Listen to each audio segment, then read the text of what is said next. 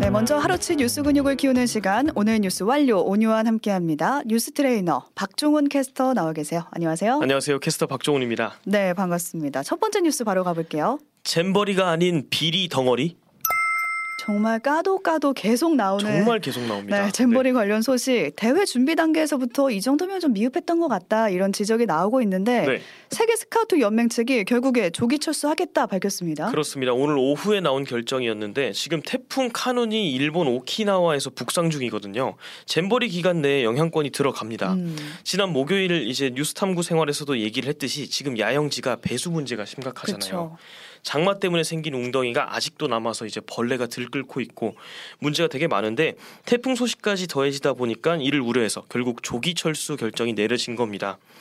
내일 오전 10시부터는 3만 6천 명 정도 되는 지금 잼버리 대원들을 순차적으로 버스를 통해서 순차 이동시킬 거라고 하고요. 음, 대원들 숙소 같은 경우에는 태풍 영향권에서 비교적 안전한 수도권 내 대학 기숙사나 뭐 민간 교육 시설 중심으로 마련을 하겠다고 했습니다. 네. 그리고 지난 11일에 폐영식과 열리는 이제 케이팝 콘서트 같은 경우에는 원래 전주에서 열릴 예정이었는데 음. 서울 상암 월드컵 경기장에서 열리는 대안이 모색되고 있습니다. 네, 이 케이팝 콘서트는 축구장에서 열린다고도 하다가 계속 장소가 지금 옮겨지고 있는 상황이고 그렇습니다. 예정된 일정이 급히 바뀌는 거라서 또 사람도 많이 옮겨가잖아요. 네네. 일정 충돌이나 뭐 안전 사고도 없도록 좀 대비를 해야 될 것 같고요. 네. 이런 가운데 잼버리 준비가 왜 이렇게 미흡했는지를 지적하는 관련 보도가 또 계속 나오고 있거든요. 있습니다. 네. 그 중에서도 이제 분노를 샀던 뉴스가 잼버리 준, 준비를 빌미로 공무원들이 호화 출장을 갔다고 하네요. 그렇습니다. 오늘 중앙일보 보도로 전해졌는데 네. 전북 부안군이 이제 잼버리 국내 후보지로 결정된 게 지난 2015년 8월이었습니다. 음, 그런데 그 이후부터 지금까지 국외 출장 정보 시스템에 등록된 잼버리 관련 공무원 출장 기록을 열어봤더니 총 99건이었습니다. 꽤 많은 횟수예요. 그렇습니다. 보고서 내용을 좀 뜯어보면 음, 미심쩍은 분, 부분들이 좀 많아요. 가령 이제 방문 목적에 개최시 연구 및 파리의 우수 축제 연구 이런 식으로 적어놓고 런던이나 파리를 다녀왔는데 사실 런던은 무려 1920년에 잼버리를 열었던 지금으로부터 103년 전에 열었던 곳이고 네. 어 파리 같은 경우에는 잼버리 연 도시도 아니에요. 근데 왜 간 거죠? 잼버리랑 관련 없는 음. 와인 시음 행사 참여했던 것도 적혀 있었고요. 음, 이 외에도 뭐 크루즈, 사케 시음 같은 걸 체험했던 출장 사례들이 다수 드러났습니다. 어, 이게 근데 잼버리가 청소년 행사인데 네. 그 청소년 행사 기획을 위해서 답사를 갔던 건데 거기서 술을 마셔봤다고요? 와인, 사케 이런 걸 마셨다는 거죠. 또 한 번은 다섯 명의 공무원이 2018년에 스위스 그리고 이탈리아에 출장을 떠났는데 이 두 나라는 심지어 잼버리를 개최한 적도 없는 나라였습니다. 음, 그런데 보고서에서는 새만금도 이탈리아 베네치아처럼 뭔가 특별하고 차별화된 도시로 건설하는 게 필요하다라는 식으로 연결을 짓는 거죠. 네, 어떻게든 뭐 전부 잼버리와 연관성을 만들어서, 만들어서, 이제 네. 보고서를 작성한 걸로 보이네요. 그렇습니다. 대회비라고 보고서 작성조차 안 한 출장도 좀 있었다고 어, 합니다.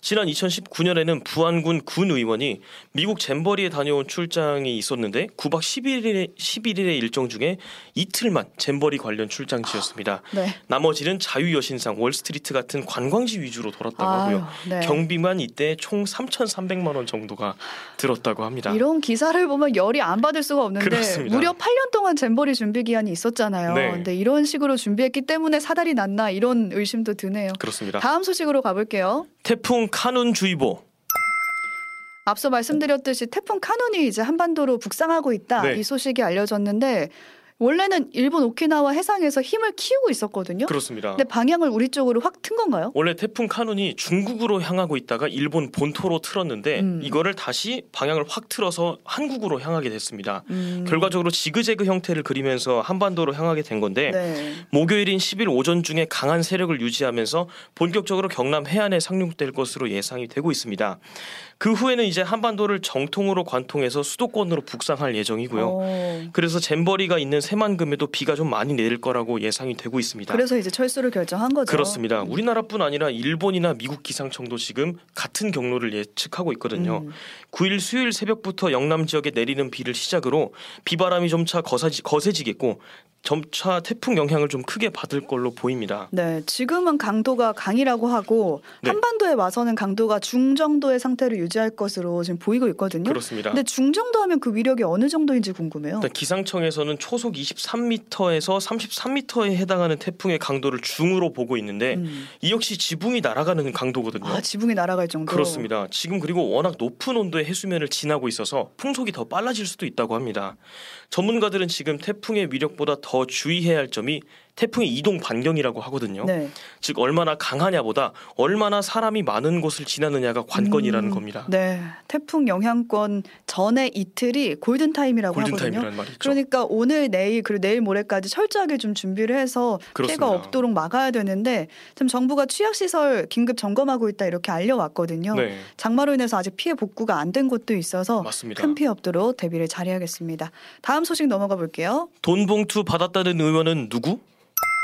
돈봉투 의혹이라고 하면 2021년 네. 더불어민주당 이제 반장 뽑는 전당대회 당시에 그렇습니다. 이제 당 대표 후보였던 송영길 의원이 있었잖아요. 네네. 근데 송영길 의원을 당선시키려던 민주당 내 누군가가 돈봉투를 주고받았다 네. 이런 의혹이거든요. 그렇습니다. 그래서 누가 받고 누가 줬냐 이런 얘기가 많았는데. 네.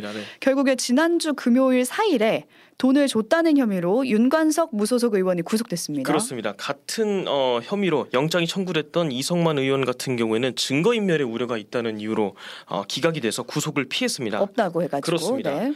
그래서 이제 검찰이 윤관석, 이성만 의원을 영장 실질 검사를 진행을 했었는데 음.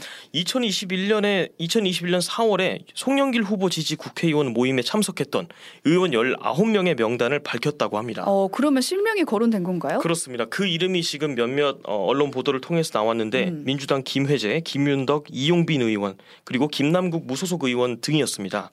이 중 10명은 2021년 국회 외교통상위 소회의실에서 음. 그리고 나머지 9명은 같은 해 의원회관 등에서 윤 의원을 통해서 어, 300만 원이 든 돈 봉투를 받았다는 게 검찰 측 주장입니다. 여기에 거론된 의원들 반응도 나왔더라고요. 대부분 거세게 혐의를 부인하고 있습니다. 음. 당시 송 대표가 아니라 나는 다른 의원 지지하고 있었다.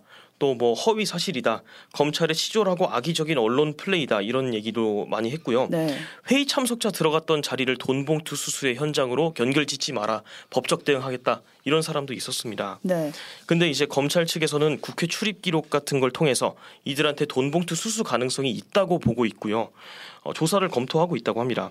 박광원 원내대표는 돈봉투 의혹이 민주당 쇄신의 시작이었고 낮은 자세로 대응을 하겠다고는 했습니다만 지목된 의원들에 대해서는 다 확인되지 않은 이야기다. 검찰이 분명한 증거가 있을 때 이야기를 해야 한다라고 음, 밝혔습니다. 네. 곧 총선이잖아요. 근데 검찰이 지금 한 명씩 소환해서 검사를 하면 도덕성 논란이 좀 커질 가능성이 있기 때문에 음, 민주당 분위기가 지금 심상치 않은 상황입니다. 네. 구속 조사를 받은 이 윤관석 의원의 경우는 아직 혐의를 부인하고 있다. 이 소식까지 좀 전해드리고요. 계속 조사 결과 기다려보기로 하고 네. 다음 소식 가보겠습니다. 마약 운전 사람 치고도 불구속? 주말 새 각종 SNS에서 뭐 분노도 많이들 일고 네. 화제가 됐던 사건인데요. 이게 사건 발생은 지난주 수요일이었어요. 네. 압구정역 인근에서 20대 남성 A 씨가 네. 롤스로이스 차량을 몰고 인도로 바로 인도로, 돌진을 했고요. 사람을 쳤습니다. 그렇습니다. 20대 여성이 크게 다쳤고 마약 간이 검사도 했는데 케타민 양성 반응이 나왔어요. 그렇습니다. 현장에서 체포를 해서 조사를 받았다. 여기까지는 이제 이해가 되는데 네. 문제는 24시간이 지나지 않아서 석방이 됐다고 석방이 된 하더라고요. 거죠. 네. 이게 정확히 체포 17시간 만에 풀려난 거거든요. 17시간 만에. 그렇습니다. 보통 이런 경우에는 구속영장 신청해서 이제 조사를 하잖아요. 음. 근데 경찰 말로는 이 A 씨가 변호사가 신원 보증하고 책임지겠다고 해서 석 방했다라고 합니다. 변호사가 책임지겠다고 했다. 그렇습니다. 그리고 A 씨는 대형 로펌 변호사를 선임한 걸로 알려졌고요. 아, 또 경찰이 구속 사유가 성립되지 않는 것으로 판단했다라고 전했습니다. 케타민 검출된 것에 대해서는 이제 A 씨가 의료용으로 처방받은 걸로 진술을 했고요. 케타민이 환각 작용 일으키는 마약인데 병원에선 전신 마취제 용도로 쓰이거든요. 음. 근데 A 씨가 다니는 병원에서 치료 목적 맞다고 확인은 해준 상황입니다. 근데 아무리 그렇다고 해도 현행범 체포였는데 네. 뭔가 구속되지도 않고 바로 풀려났다고 하니까 이제 누리꾼들 비판이 굉장히 거셌어요. 그렇습니다. 심지어 피- 피해자 여성의 부상이 엄청 심각하거든요. 음. 양쪽 다리가 골절이 됐고 복부랑 머리도 크게 다쳐서 병원에서 수술까지 벌까지 받았다고 합니다. 이런 가운데 한 유튜버가 이 A 씨의 신상을 공개해서 화제와 논란을 부르고 있습니다. 음, 유튜브에 따르면 이 A 씨가 과거 지상파 예능 방송에 출연했던 이력이 있고 텔레그램 통해서 가상화폐로 마약을 거래하는 범죄단체 조직을 운영해서 막대한 돈을 벌었다고 주장을 합니다. 아, 그러니까 주말 사이에 한 변호사가 올린 글도 SNS에서 덩달아 이제 네, 화제가 됐었는데 봤어요. 네. 아무 죄 없이 변을 당한 피해자가 두 다리를 절단해야 할지도 모르는 상황인데 네. 대형 로펌에서 신원 보증해줬다는 이유로 풀어줬다는 게 말이 되냐 이런 내용의 글이었어요. 네. 그러니까 누리꾼들도 유전무죄, 무전유죄라는 말이 괜히 나온 게 아니다 이런 그렇습니다. 반응들 이뤄지고 있습니다. 다음 소식 가보겠습니다. 서현역 칼부림 신상 공개. 서현역 칼부림 사건 피의자 신상 결국에 공개가 됐습니다. 그렇습니다. 오늘 경기 남부 경찰청이 신상 공개 위원회를 통해서 결정했습니다. 음. 피의자 이름은 최원종, 2001년생이고 올해 22살 남성입니다. 네. 최원종은 분당 서현역 인근에서 사람들을 차로 들이받고 또 백화점으로 가서 흉기 단동을 벌인 혐의를 받고 있고요. 사망자 한 명 포함해서 사상자는 14명이었습니다. 음, 경찰 조사에서 최 씨가 지난 2020년에 조현성 인격장애 진단 받았던 게 밝혀진 바 있었거든요. 어제 사이코패스 진단 검사도 진행했다고 하는데 결과 나오기까지는 열흘 정도 걸린다고 합니다. 네, 오늘 여기까지 박종훈 캐스터와 오늘 뉴스 완료해 봤습니다. 오늘 하루치 뉴스 근육이었습니다. 고맙습니다. 고맙습니다. 오늘 뉴스 완료.